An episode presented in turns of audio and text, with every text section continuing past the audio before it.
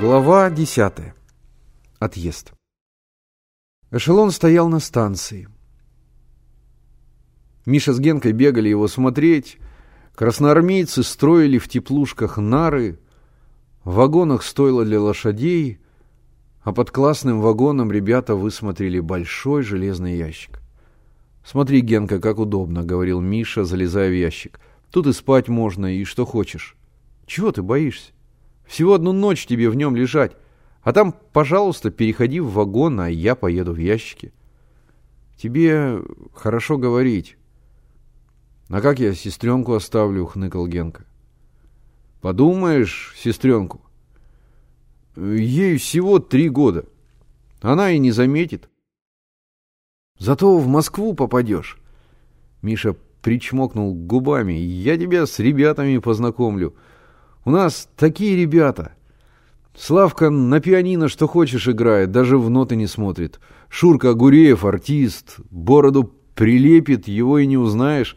В доме у нас кино, Арбатский, Арс. Шикарное кино. Все картины не меньше, чем в трех сериях.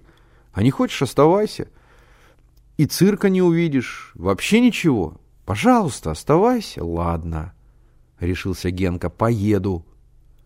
Вот здорово, обрадовался Миша. Из Бахмача напишешь отцу письмо.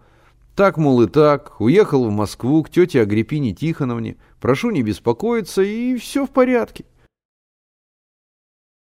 Они пошли вдоль эшелона. На одном вагоне мелом написано «штаб», к стенам вагона прибиты плакаты.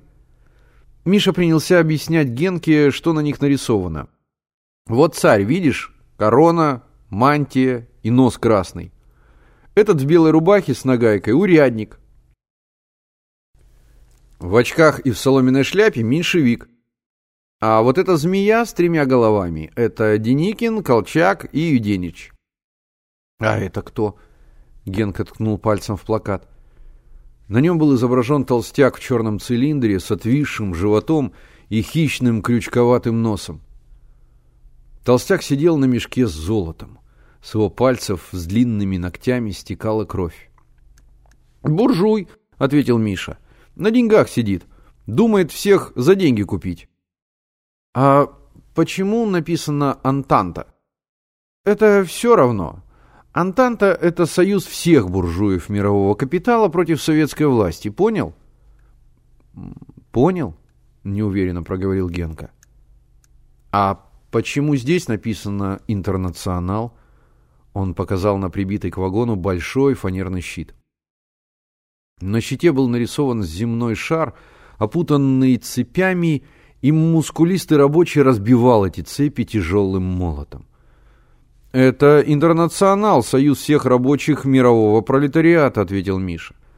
А «Рабочий», — он показал на рисунок, — «это и есть интернационал, а цепи — Антанта. И когда цепи разобьют, то во всем мире наступит власть рабочих, и никаких буржуев больше не будет». Наступил день отъезда. Вещи погрузили на телегу, мама прощалась с дедушкой и бабушкой — они стояли на крыльце, маленькие, старенькие. Дедушка в своем потертом сюртуке, бабушка в засаленном капоте. Она утирала слезы и плаксиво морщила лицо. Дедушка нюхал табак, улыбался влажными глазами и бормотал «Все будет хорошо, все будет хорошо». Миша взгромоздился на чемодан — Телега тронулась. Она громыхала по неровной мостовой, подскакивала, наклонялась то в одну, то в другую сторону. Когда телега свернула с Алексеевской улицы на привокзальную, Миша в последний раз увидел маленький деревянный домик с зелеными ставнями и тремя вербами за оградой полисадника.